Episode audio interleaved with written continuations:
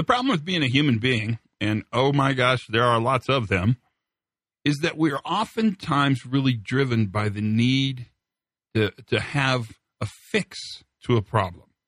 In fact, fixing a problem is much more interesting than understanding a problem.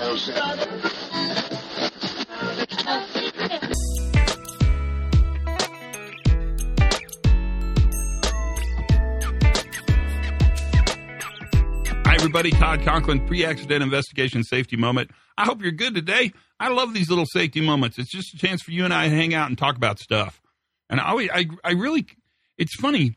It's not hard to think about things to talk about in safety moments. You'd think that this would get, after a while, you'd run out of stuff to think about, but that doesn't seem to be a problem. I mean, there's always a list of stuff I want to talk about way longer than I have time to actually put them down. So let me let me say a phrase and then I want you to think about it, especially based upon the introduction we just talked about. The, the pressure to fix always outweighs the pressure to analyze. We know that's true. I mean, that's a part of it. So let's actually go into this question. We're all probably too quick to substitute interpretation for observation. And that really is probably worthwhile of a safety moment.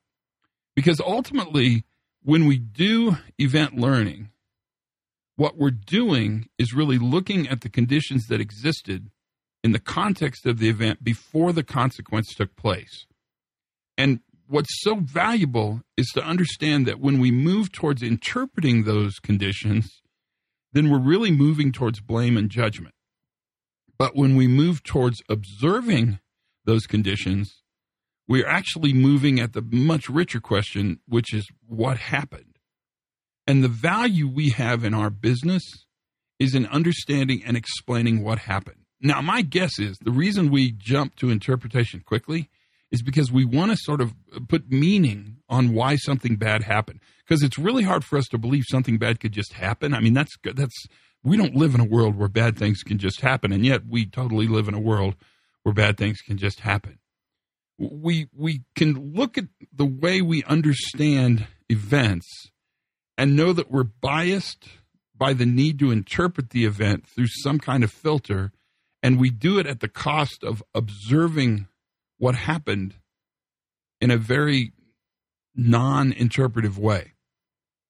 So when I travel with people to places that are kind of exotic, like maybe Tulsa or Oklahoma City, right? I always remember this model, the DIE model. Describe is the D, Interpret is the I, and evaluate is the E.